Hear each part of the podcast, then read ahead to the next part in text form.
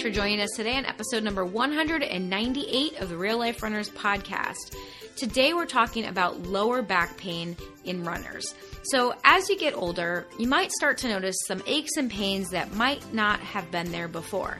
A lot of runners tend to experience some form of lower back pain either before, during, or after running. So, today we're going to talk about why it might be happening and what you can do about it. This is the Real Life Runners Podcast, and we're your hosts, Kevin and Angie Brown. Thanks for spending some time with us today. Now let's get running. All right, so today we are going to be talking about lower back pain in runners. Yes, so grab an ice pack and let's roll. So, this is a, a condition that is relatively common. Lower back pain is actually something that affects over 80% of people worldwide at some point in their lives. That's because the other 20% didn't get surveyed properly. Probably. Yeah. I mean, I think that all of us at some point in time, like once you're over a certain age, whatever that age might be, I think it's really 25 or 30. Like, I think it's pretty a lot younger than you think it is. I, or pregnant. I you lit up your back when Oh, your lower back when you were pregnant. Oh, yeah, because you're carrying weight in like odd places. Yep, yep. So lower back pain is something that's very common. So today we want to talk about like how common is it in runners? Is running actually good for your back? Is it bad for your back? What can you do if you have lower back pain? Why might it be happening? And kind of give you guys some more information and some tools to help you if this is something that you're experiencing. Yeah, I mean, I know over years of, of selling running shoes, we would definitely we'd always get the people that come in and instead of like going to a physical therapist or, or whoever else they probably should be talking to with like a medical degree, they'd come in and ask like the shoe salesman. Yeah. like the I've got- teenager selling shoes. I got pain on the inside of my knee. We, you know, when I first started selling shoes, they were going to the guy who'd been selling shoes for the last like forty years. Right. So like he knew all of the injuries. He'd seen all the injuries. He'd had half of them himself. Mm-hmm. Right. So he knew the answers to these guys. But they'd come in and they'd see me there, and they'd be like, "Hey." Is Gary here?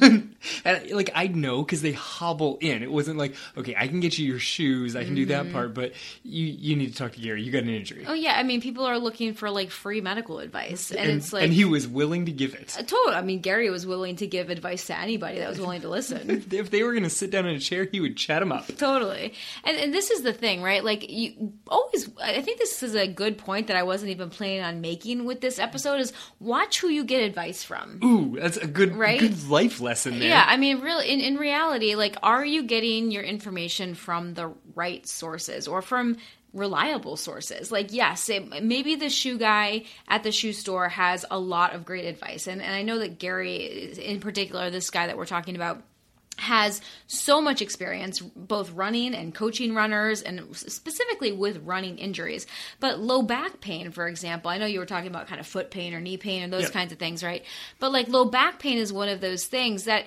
isn't really considered a running related injury um, a lot of times, right? And so I, I looked at a research study today um, as I was making this outline. There was a recent uh, meta analysis done in June of 2020, so a, a recent study Pretty darn recent. that looked at a bunch of different research. So it was it's a, a systemic review of the research. So basically, what they do is go in and look at other research studies and kind of summarize all of the findings. So, What are you so it was at? March of 2020, and they're like, you know what we should do now that we're locked inside of our houses? Metadata analysis. Yeah, yeah. No, it actually was published in June, but yeah, hmm. I mean, they probably started collecting it in March, right? so there you go. So, anywho, there was um, a lot of really great information in this, but that's one of the things that I'm saying here is just like you know, watch who you get information from. You know, if you are going to find someone, find an expert like a physical therapist, like an orthopedic, that's someone that is knowledgeable in these kinds of injuries and if you can get a physical therapist that's also a running coach i mean Don't that's just like don't just listen to a random podcast unless one of the hosts of the podcast is in fact a running physical therapist. Then then you're pretty solid with the advice coming in at you. right right you know that doctorate degree really does help sometimes Sometimes. so okay so today we're going to talk about lower back pain in runners All right, so you mentioned this meta-analysis. What did Yeah. it actually say with lower back pain as far as runners were concerned? Because eighty percent of the world has low back pain. Right. What about running? it actually showed that the incidence of low back pain in runners specifically was actually much much lower than the general population so that was actually something interesting that they when they were doing the analysis at the end one of the conclusions that they drew like it wasn't really a, a conclusion but just a possibility Yep. that running could actually serve a protective factor against lower back pain because in general runners only experience lower back pain about 20% of the time as compared to like 80% in the normal population and again you have to take all of this data with a grain of salt right? Who are they surveying right? So like i said this was a systemic review so it checked out a lot of different um, studies out there, research studies. And so some of them were done on like elite marathoners, some of them were done on recreational runners. So you have to kind of know where the information is coming from as well as Right, as well as ages and genders and all of that. when you're looking at like this meta-analysis they're not doing a specific study they're not trying cause and effect they're really looking at how big of an audience can they do if they look at all of the studies and put them together Mm-hmm. Right. your audience gets pretty wide and to only come up with 20% Mm-hmm. that's a pretty good correlation that running and low back pain don't necessarily correspond but sometimes they do those 20% out there of runners with the lower back pain are like okay but what about me Right. Well, and it was actually 20% was the high end too. Like Yeah. some of the studies were like 3.7%. Like it kind of ranged from around 3% to all the way up to about 22% depending on the study that they were looking at.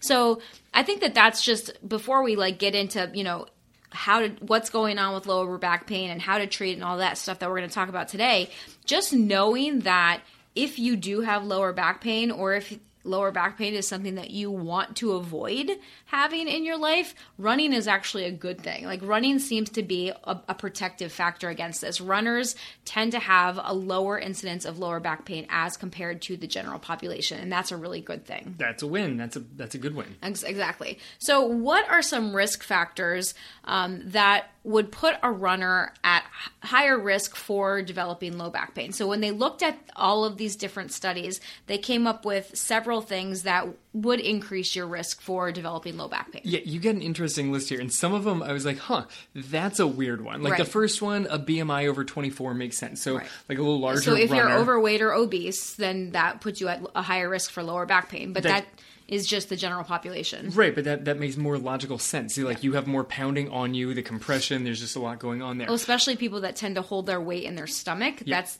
pulling more on the lower spine. Increased height. Yeah. Why is that a risk factor? Maybe because it's a longer spine. I, possibly. I know that Sure. was a funny one, right? I, I find that one odd. Running more than six years is Mm-hmm. also a weird one, and I got I have a speculation on this one. Okay. The longer you run, like the longer you've been running, Mm-hmm. the more likely you are to have decided, you know what, marathoning that seems like a good idea. well, it, it's actually funny that you say that because what they did find in the research was that lower back pain was independent of race distance. Yeah, and I'm thrown. And then you're thrown. Yeah, because so it, it did not show that like marathoners had more incidents of low back pain than like 5K or 10K. So it was independent of that. But you suggest that like runners have a lower incidence of lower back pain than the general population, Right. But running for more than six years, so it seems like the uh, there's a cumulative effect. Like there's a there's a window where running is good, but Well- more running is not necessarily good. I've got theories. Okay, what do you got? So I think that this is related to some of the other things that they found, um, such as restricted hip flexion. Okay. Okay. So if your range of motion, if if you um, don't have like hip flexion is when you bring your knee up towards your chest. Yes. So if that is restricted, then that you have a higher risk for lower back pain. Um, leg length discrepancy. So, and that would also lead to uneven f- shoe wear. Like when they looked Yeah. at their shoe, they said if you wear more on the outside of the shoe or on the inside of the shoe, you have more um, risk of lower back pain. So really, that's proving like the leg length discrepancy or um, uneven foot.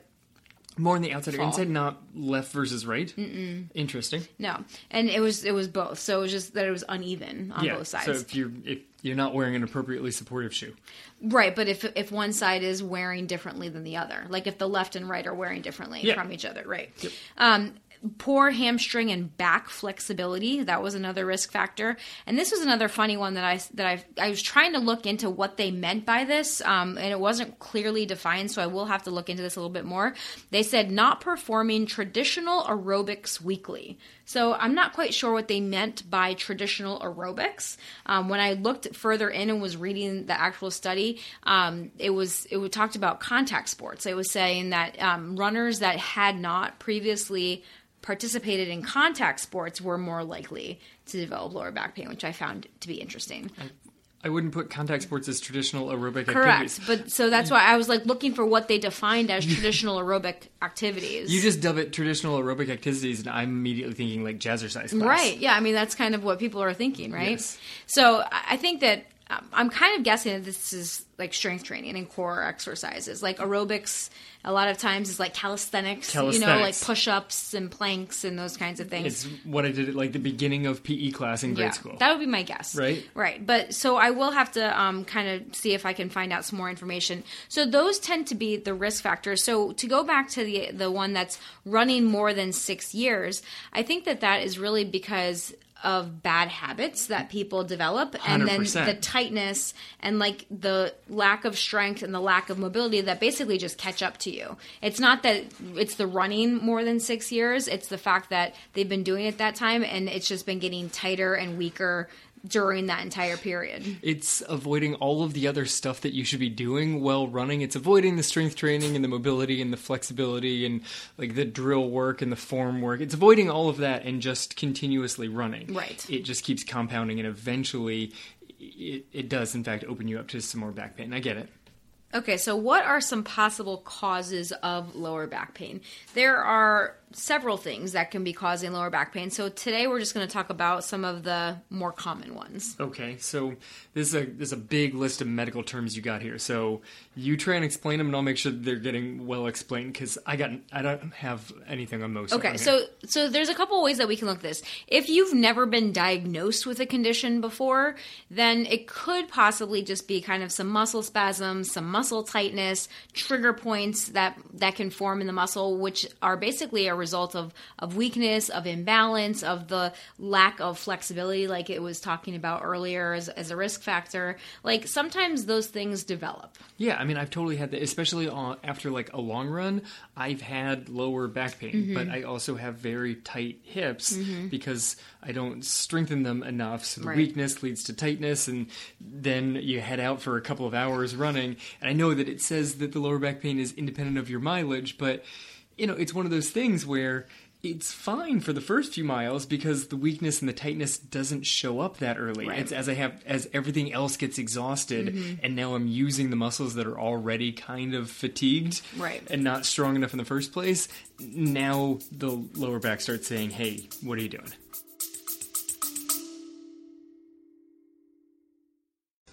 Excuse the interruption, but I just had to pop in and let you know about an upcoming workshop that we're hosting inside the Real Life Runners Academy. If you're someone that's ever struggled with thoughts or beliefs that are getting in your way, or you think you're self sabotaging yourself and you can't understand why you're doing things that you don't want to do or not doing things that you know you should be doing or want to be doing, this message is for you. We're hosting a special Academy workshop May 14th, and we're bringing in an expert in neurolinguistic programming, Miss Megan Blacksmith. And she's going to be teaching us how the thoughts that we have can either be helping us in our life or holding us back. And we want to invite you, our amazing podcast listeners, to join us. So you don't have to be an, a member of the Academy to join us this month. You can join for a small one time fee by going over to realliferunners.com forward slash workshop. If you are a current Academy member, this and all of our monthly workshops and all experts, that's all already included in your current membership. So if you are a current member, do not go to the website and repurchase because it's already included with your membership. But if you want to join just for the workshop, check it out over at realliferunners.com slash workshop today. Now, back to the show.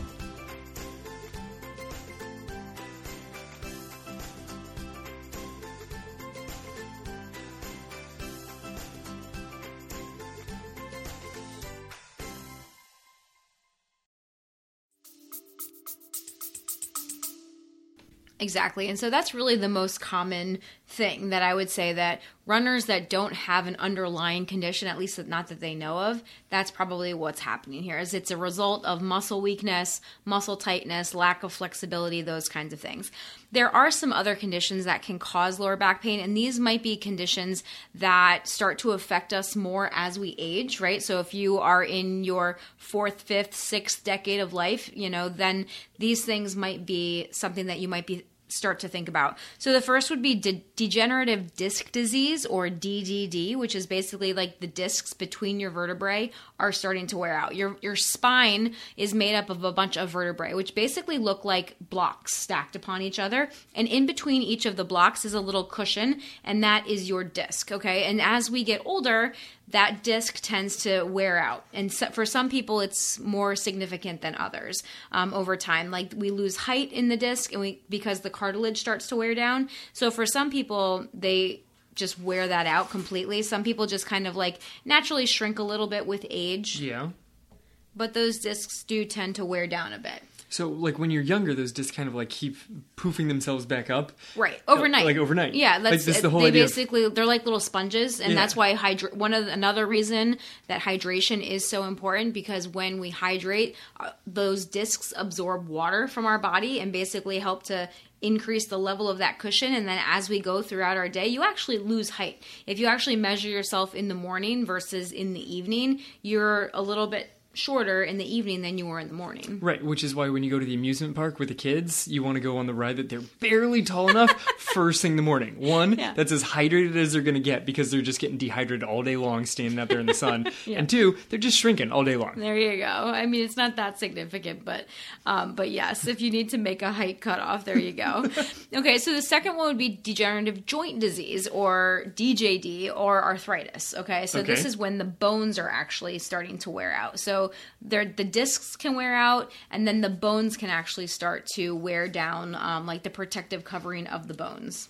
Do they connect with each other? Like if the cushion wears out, are the bones actually rubbing against each other? Is that the problem, or the bone itself can can do even if you've got both a cushion? it's both um like sometimes the the bones can be slightly like displaced and slipped um and it's just yeah it, it, uh, but there's different parts of the vertebrae that touch okay so they're kind of like building blocks but they also have these like protrusions that come out the back Okay. and so there are like little joints called facet joints where they also touch each other that the disc is not even in that area And that part is could be could get uncomfortable bone on bone rubbing, and then it breaks down. Correct. And so facet facet impingement is like you know if, if you've ever um, turned funny and you've just had that like stabbing sharp pain or or woken up um, and had that like kink in your back like a lot of times that's from a facet joint that just kind of gets stuck Yeah. um, but if you are constantly like if you're if you have problems with your lower back those joints can wear out as well Yeah, or you constantly have that kink in your back. Yeah. Like it,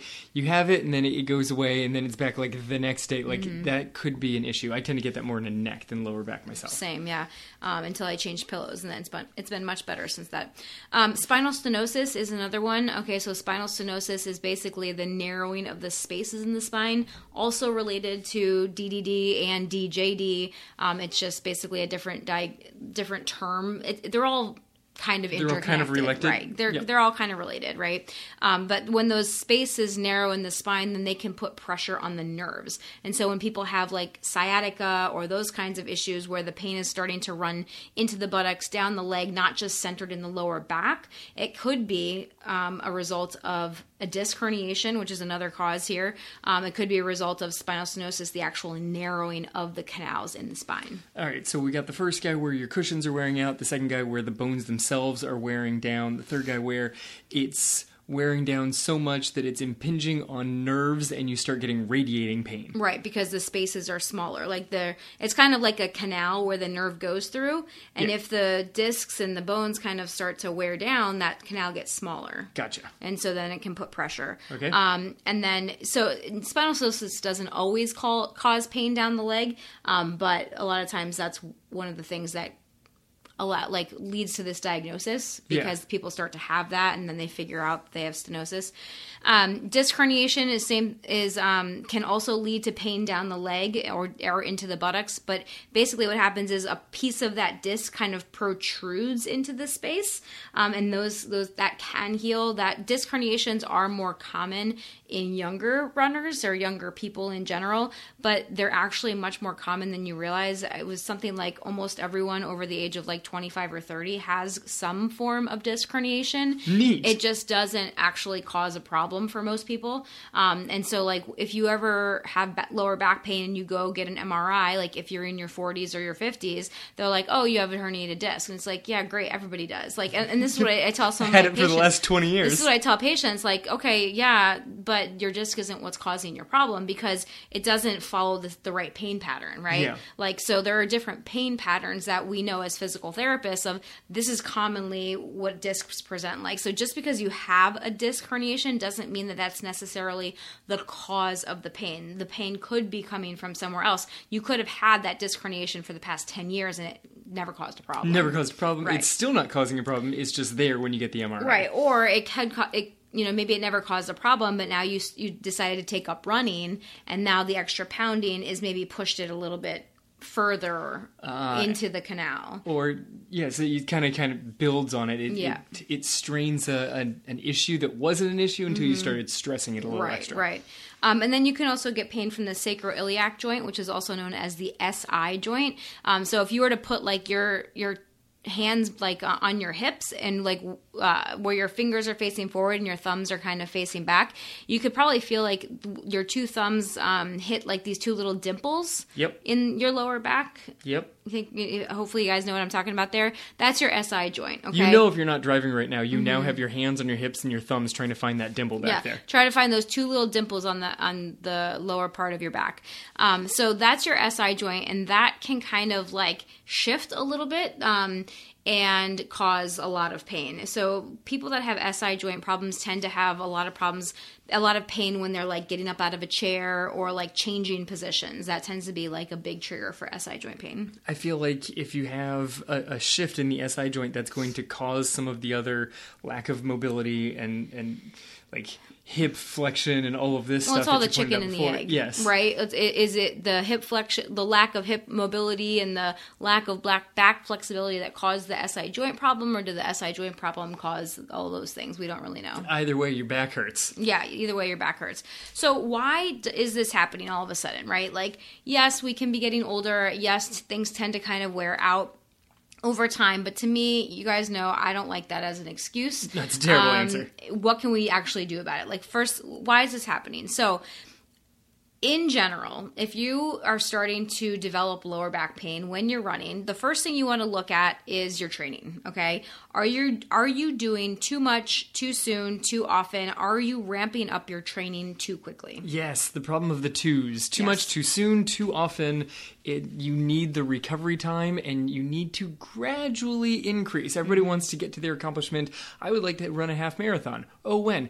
Thursday? Like that that's just probably too soon. Like Mm-hmm. everybody wants the results, they want them right now, and you got to take your time on this. Right. And when you ramp up too quickly, your body doesn't have time to catch up and build the strength and the mobility that it needs. So, what happens is when you don't have the muscle strength to help keep the body stable, then what the body naturally does, because your body is such a beautiful, beautiful creation and beautiful machine, is that the muscles tighten up to try to stabilize. So, in, instead of the muscles just kind of like contracting and stabilizing like they should they just try to like kind of tighten up on the area to stabilize it and that leads to muscle tightness lack of flexibility lack of mobility and then pain Right. This is the whole idea that muscle weakness very, very often presents as muscle tightness. Correct.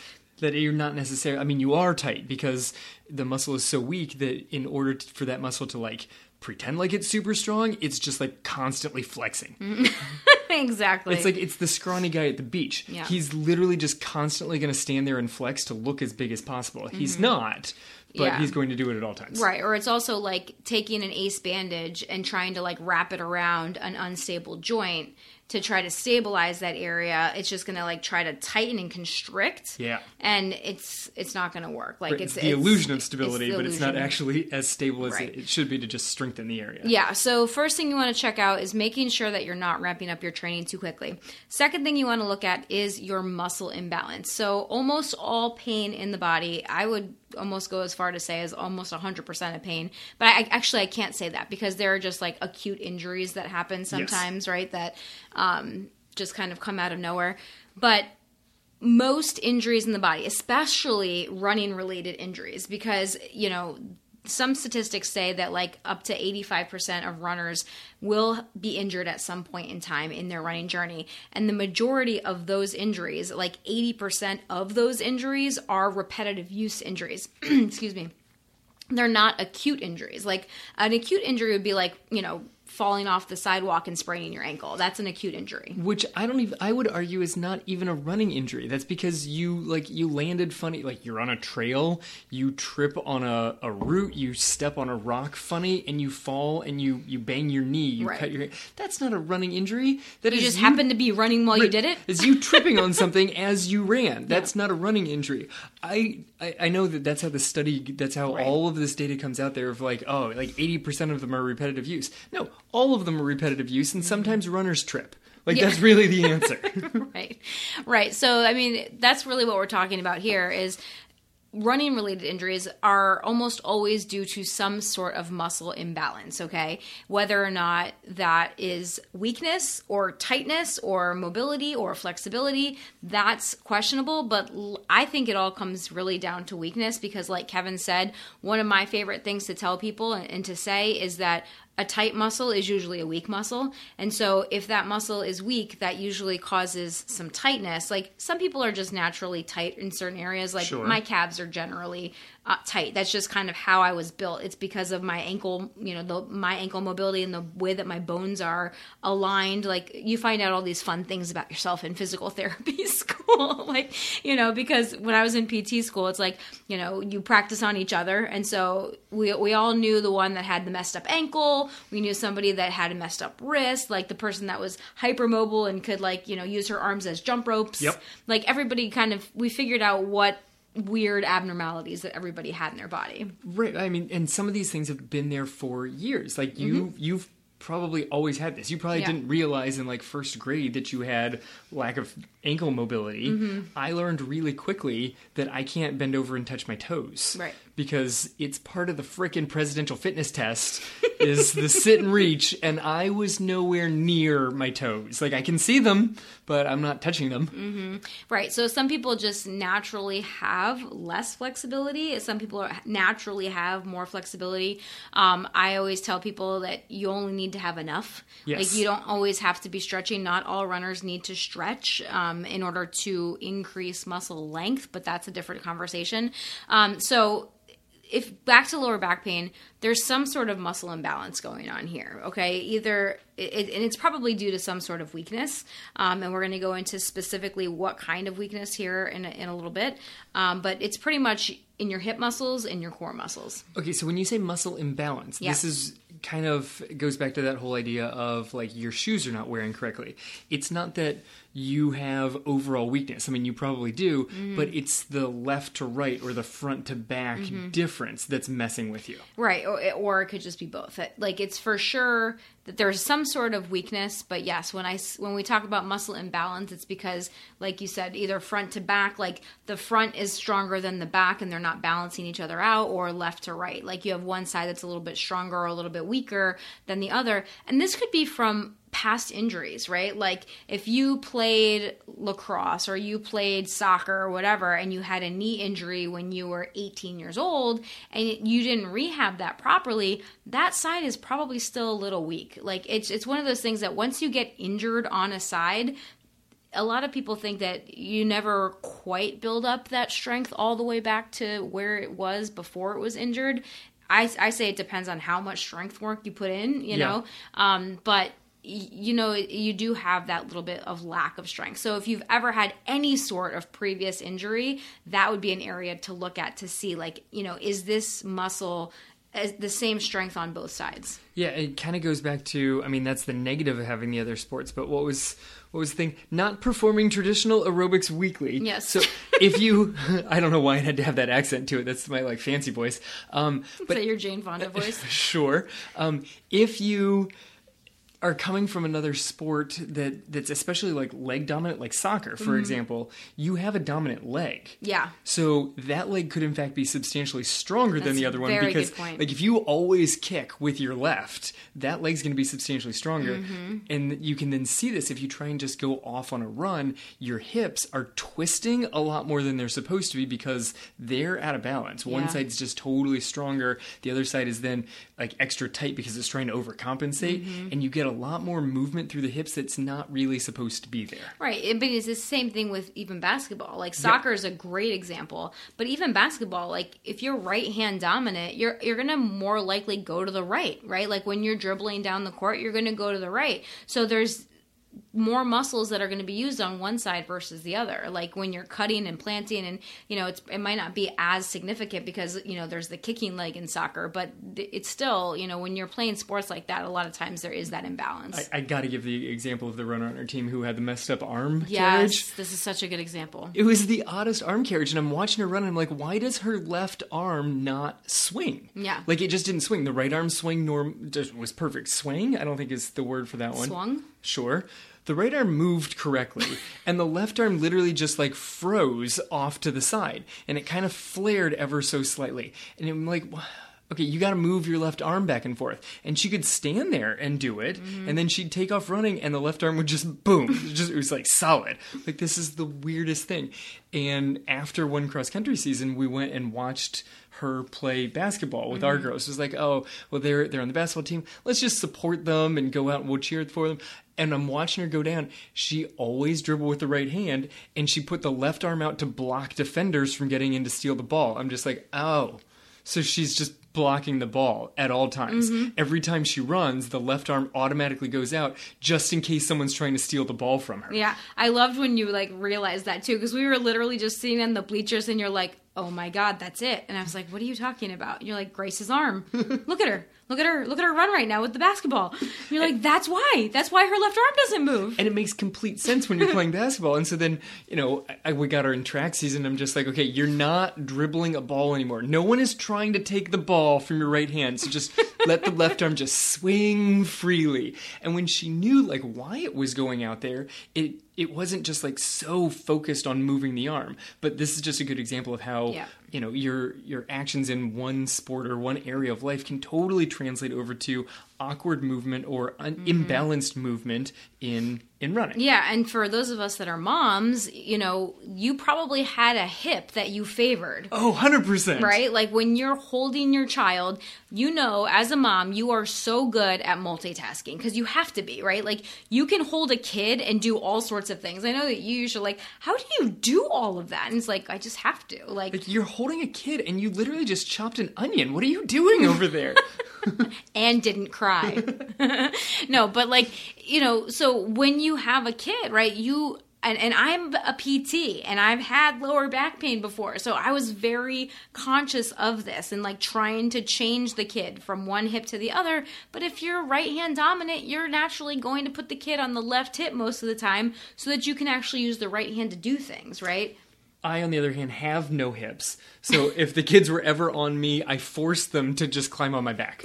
It's at piggyback or up on my shoulders. Well, Those are the that's- only options. That's the beautiful thing about like the the baby wearing, you know, like the baby Bjorn and stuff that would put it right on the front of you. But again, that also pulled on your lower back, like yes, or in that's your just upper back. Mm-hmm. It's extra weight on the front of you, which is not the greatest spot to Right. put extra weight. Right. So you might have muscle imbalances that s- stem all the way from then, right? From when you had kids and you were favoring one side over the other that way. 100%. So muscle imbalances, you probably have them. Like there's pretty much I would say almost no one on the face of the earth that is not or that is perfectly balanced side to side. No, even elite runners, Right. you could you watch them run, and You you're can like, oh, their arm swing is totally asymmetric. Right. It's just that they figured out how to deal with it. Correct. So it's just a matter of how bad it is, like how much of a difference there is.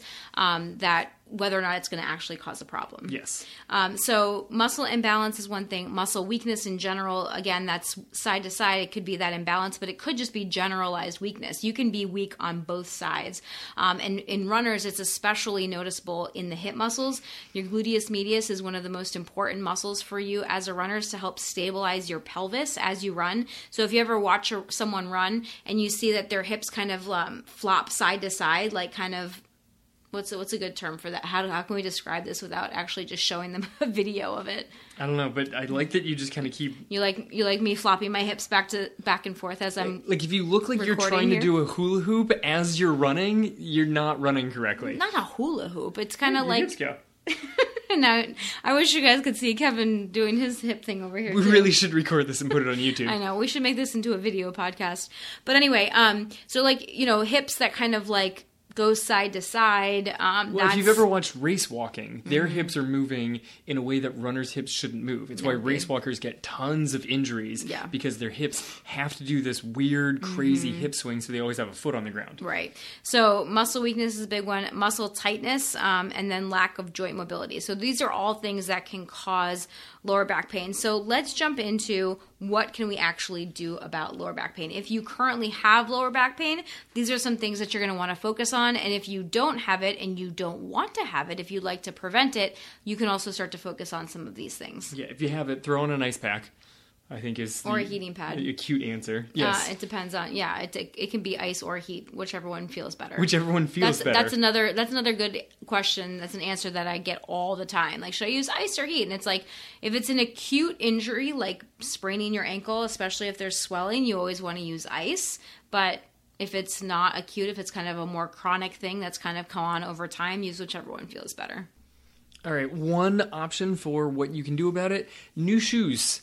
Okay, if you are overusing your shoes or you have an improper pair of shoes, which may show by the shoes not wearing correctly, or you know, you just you look at the side of the shoe and the foam is just creasing, creasing, creasing, creasing, you need a new pair of shoes. It'll increase the cushioning underneath you, which will help uh, take up some of the uh, lack of cushioning that you no longer necessarily have in your spine. Right.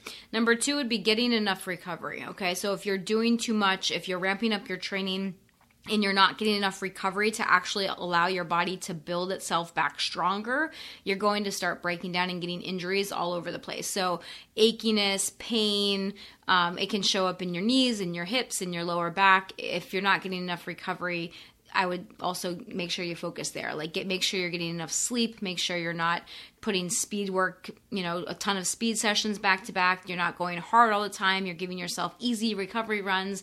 All those things are super important. Yeah, and recovery kind of changes as we get a little bit older.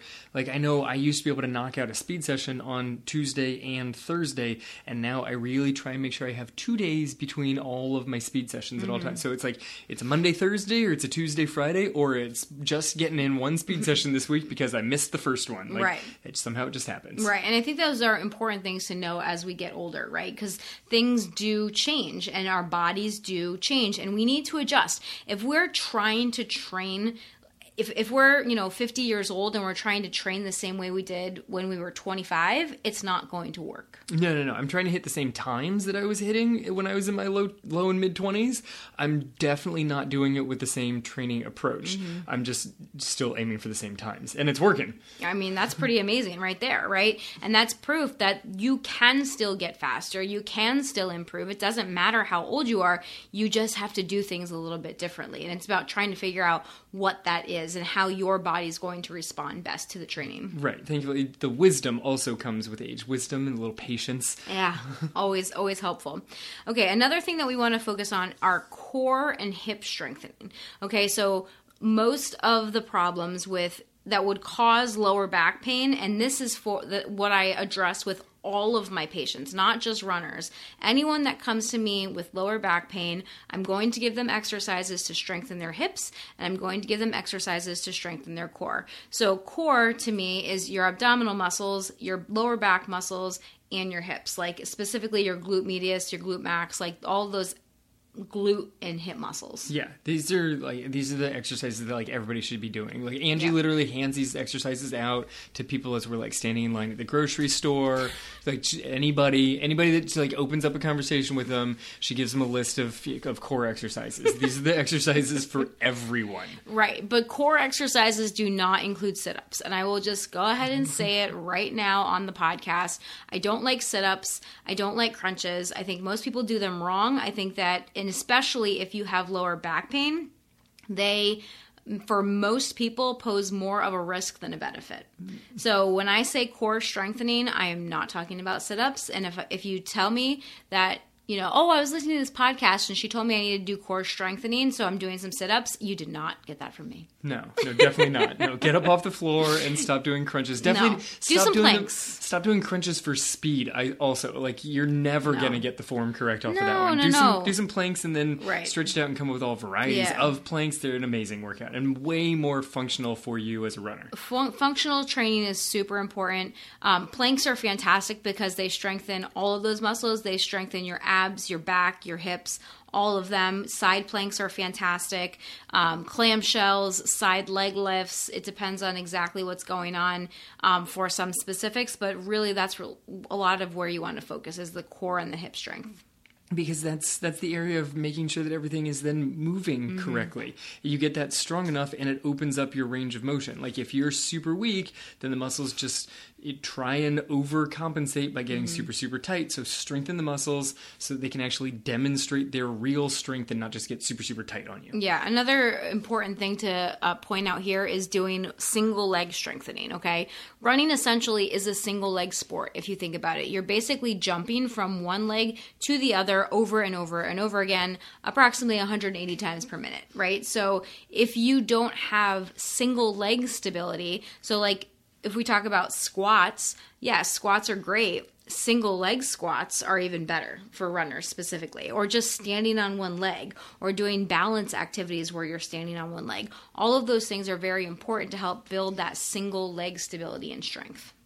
I was listening to uh, a podcast. There was a strength coach who was talking all about like the early exercises that he does with runners that that he brings in, and he works with some like real high end runners, and he goes, I still start them off to see like how long they can do a plank, Yep. and then people show off, and they're like, oh no no, I can do a plank for like five ten minutes. He's like, but they're not doing it correctly, and they'll do squats, and they want to see like how much weight can they throw on to do a a, like a you know a full two-legged squat he goes but the problem is that if your form is slightly off and you throw all this weight on you're opening yourself up to injury as soon as you go to one foot your the weight that you can hold on that is substantially less and you can make huge gains just with body weight Yep. and then you're much less likely to hurt yourself because you're trying to lift too much Totally. Um, I couldn't agree more with that. Um, and so definitely strengthening. And then the, the final thing that we want to talk about is mobility. Okay. And there's two components of mobility. Um, I'm not talking about flexibility. So notice I'm not talking about stretching your muscles to help increase flexibility. Flexibility is when we're talking about the actual muscle length. And most people have adequate flexibility for running. Okay, there's you don't need a ton of flexibility for running. Right we're not gymnasts we're just going out for a run Right. What you do need is mobility, which is the movement of your joints and also the movement of your soft tissues. That's what's important. Like how are your tissues and your joints moving with you know within the, your body right like how is one bone sliding gliding on the other are your muscles and your tissues like gliding the way that they're supposed to or are they kind of getting all gunked up and restricted in the process all right so when we're talking lower back pain what joints are we actually looking at here So the most, I mean, all of them. I would argue, right? Like I would, I would argue. Good argument. You really want to look at all of your major joints. You know, your Okay. shoulders, your hips, um, your spine, your knees, your ankles. why doing a squat is actually a really good exercise Right, because, because- all of your joints are moving. Totally. If, if you think about it, like we'll go back to me as an example. When if you have limited ankle mobility, I have limited ankle mobility. That is going to affect the calf muscles. Your calf muscles also attach above the knee. The knee muscles. Then there's muscles that attach at the knee that also attach at the hip. Like it's all the chain. Going back to the knee bone is connected to the thigh bone, right? Like Yep. the old song that we all learned when we were kids it's completely true. So I would argue that you would you really do want to take a look at all of your joints, even your shoulders are important as a runner um, to see if they're moving correctly. If you have limited range of motion, like if you have a, an old shoulder injury and you can't, if you don't have full range of motion in your shoulder, a lot of times you get a lot of tightness in your upper back. You have compensation. You know, there's there's all sorts of things that can happen. Your posture gets messed up, and then boom, pressure on the lower back, right? So it can come from all sorts of places. Yeah, yeah. The the tightness in the upper back that then leads to pressure in the lower back, and it's. Uh, often a matter of muscles trying to do things that they're not supposed to be doing. Mm-hmm. It's the the body is amazing that way. It, right. it, will compensate for weakness or tightness in one area mm-hmm. with some other muscles stepping up to the plate, and that muscle is now doing a job it's not supposed to do. So it's not going to be very good at it, and you're going to feel the soreness real quick. Yeah, and this is why we have self assessment tests inside our Real Life Runners Training Academy that go through and take our runners like people when you sign up for our training team you can do all of these tests. We've got videos, and then we have what did these tests mean? Like, what do the results mean? You know, it's to, to assess, like, do you have adequate hip range of motion? Do you have adequate, you know, hip flexor uh, mobility?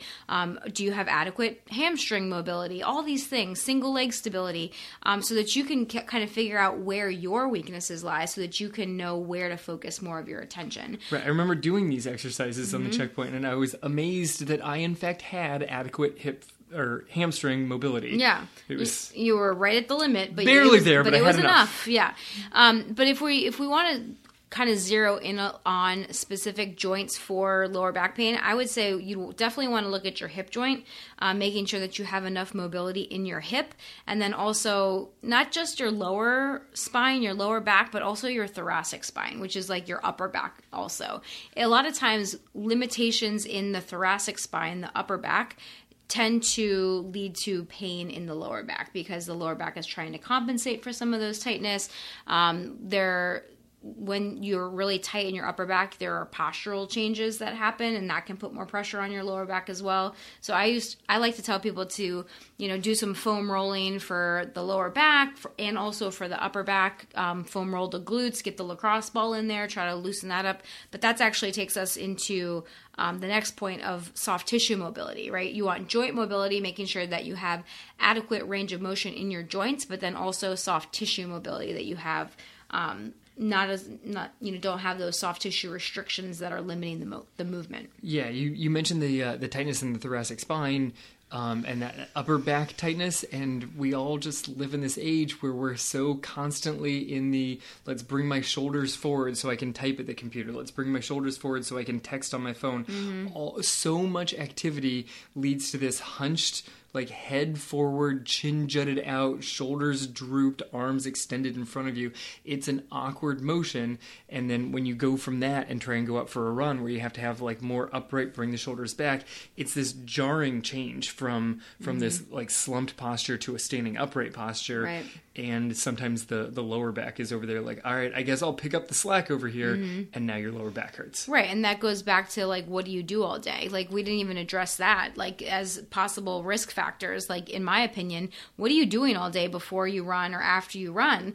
Are you going out and running fatiguing these back muscles and then sitting in a slumped posture in a non-supportive chair all day long? Yeah. Like that's bad you know that's that is not a, a good recipe for lower back health right? Like you have to be aware of your posture posture all day long, um, tightening up your core, engaging those muscles. Like it's not just while you're running. Like this is another reason and another example of why being a real life runner is the most important thing for you and the most effective way for you to feel good because you you'll think about your body outside of running as well. You think about how running affects your life and also how your life affects your running. Right, yeah, they they completely go together. And and you point out you don't want to go for a run and then sit in a non-supportive chair and just sort of have that slump posture all day long. You don't do the reverse either. Like if you're an evening runner, you don't want to be in in your unsupportive chair and slumped position all day mm-hmm. long and then pop up and be like, "All right, now it's time to run. This is going to be my my good exercise." It's it's a recipe for long-term pain. Right. And so if you are an evening runner, one of the best things that you need to do is stretch out those hip flexors before you go run. Okay, because when you're in a seated position all day long, your hip flexors, which are the muscles on the front of your hips, get very tight because they're like in a contracted position all day long, right? Yep. So don't just then, like Kevin said, put on your running shoes and head out the door. Spend five minutes to just like do some dynamic active stretching, like some runner's lunges, some high lunges, um, some some pigeons, like some other things. Pigeons isn't going to stretch out your hip flexors, but there are some other hip mobility exercises you can do as part of a dynamic warm up so that you're not just like taking these muscles that are in this contracted state all day long and heading out on the run. Same thing if you are a morning runner, right? Like you've been spending all night sleeping, you don't really know what position you've been in, most of us. And a lot of us sleep on our I know I sleep on my side most of the night and my hips are in a flex position. Like I'm not straight. Yeah, I am completely straight on my. You lay on your stomach though. I lay on my stomach yeah. and and just don't move. I'm just. I used dead to, to the world. I used to sleep on my stomach, um, but it's more you have a higher risk of lower back pain and neck pain if you're a stomach sleeper. Oh man! So there you go. I, I just I can't pull off side sleeping. I've tried it. It just so, doesn't work for me. Yeah, I mean there's a lot of things that we could look at here when it comes to lower back pain, but these are some of the most important things that we want you guys to focus on as a runner. Okay? So make sure that you're getting in that core and hip strengthening. Make sure that you're doing mobility work where you're doing some dynamic stretching, active stretching, and then also doing some soft tissue mobility work where you're foam rolling, massage, lacrosse ball. There's a lot of different things that you can do to help promote the best joint health, the best body health that you can ha- have so that you're not limited by lower back pain when you go out and run. And if you, you're one of those runners that like maybe you don't have lower back pain at the beginning, but it shows up like on your long runs or after a certain mile. It's because those muscles are fatiguing. So you just need to continue to build up that strength until you do. Maybe you want to pull back the mileage a little bit, you know, maybe you want to instead of ramping up every week, kind of pull back and, and have some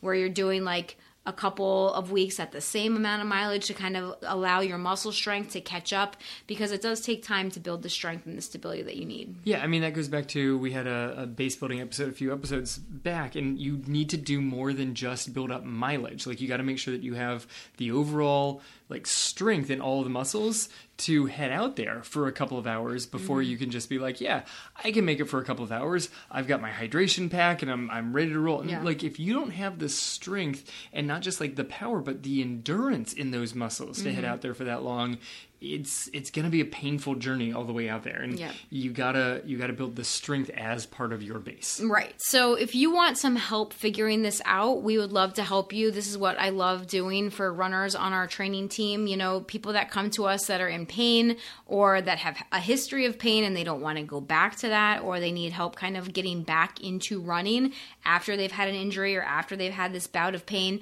um, this is what we do. You know we help runners to have a comprehensive plan that will get them safely back into running that also incorporates the strength training and the mobility work that you need to go out there and run without pain regardless of how old you are. I don't care. Don't like i, I asked you just because i love to hear it. You know i love i love helping runners in their 50s and their 60s um, in their 40s like to get out there and run without pain. It just makes me so, so happy. So, if you're having any sort of pain, we have all of those resources for you inside the Real Life Runners training team. We have exercise videos, we have training plans, like all those things that you need, all of the tools that you need to go out and run without pain. So, if that's something you're interested in, I highly suggest you check out the team and come join us because if you want to run without pain, it is possible. It, you just have to do it the right way. Also, if you don't already, make sure you follow us over on Instagram at Real Life Runners. We post videos there of different exercises as well if you want to try to figure this all out on your own. But if you don't want to figure it out all out on your own anymore, just come join the team and we'll give you the plan that you can follow. Yeah, the plan is super helpful and uh, you can be pain free and you can be fast. Like I'm still hitting times that I was hitting from, mm-hmm. uh, God, it's a couple decades ago at this point, but uh, you can still hit the speeds you want. You just have to have an intelligent way of training. Right, exactly. All right, guys. So, as always, thank you so much for joining us today. If you enjoyed this episode and you think it would help someone else, please leave us a review on iTunes and feel free to please share it, right? Hit that little button in the bottom corner, the square with the little arrow, and share this episode with a friend that you think could benefit from it. This has been the Real Life Runners Podcast, episode number 198. Now get out there and run your life. Hey, if you enjoy listening to this podcast, you have to come check out the Real Life Runners Training Team. It's our monthly coaching program where we take all of this material, we apply it, and we take it to the next level. We teach you how to train your mind, body, and skills for true and lasting success in your running and your life. We offer customized training plans, live coaching calls, and one on one coaching, along with our proven system to help you transform into the runner you want to be and achieve your goals. Come join our team over at realliferunners.com forward slash team and start to truly run your life. We'll see you there. If you're ready to have more fun and achieve the goals that matter to you without sacrificing the rest of your life in the process, this message is for you. Maybe you're feeling confused or frustrated because you're not making the progress you want, even though you're running three times per week or more. Maybe you're feeling tired or sore all the time because you're pushing harder every day trying to get better. Maybe you want to run longer, but every time you run a couple of miles, that nagging knee pain starts to act up again. Maybe you've been told that you should probably stop running so much because you're getting older, but you refuse to accept that and want to find a way to continue to improve in your 40s, 50s, and beyond. Maybe you just feel like you're winging it every day and want to start working towards a goal. You want to feel better and be able to make progress in your running as you get older. And if you're like us and the other runners we work with, you want your running to help you become stronger and more resilient in all other areas of your life too. Plus, you need something that fits in your real life, that is simple, easy to understand, and effective. Don't worry, we've got you. If you're ready to transform into a strong, confident, and successful real life runner, the Real Life Runners Academy has everything you need. It includes training plans, coaching, and programs that will teach you how to run faster, run longer, feel better, and accomplish your goals. Check it out today over at realliferunners.com forward slash academy. Enrollment will be opening soon, so be sure to join the waitlist so that you can be notified when doors are open. It's time to run your life.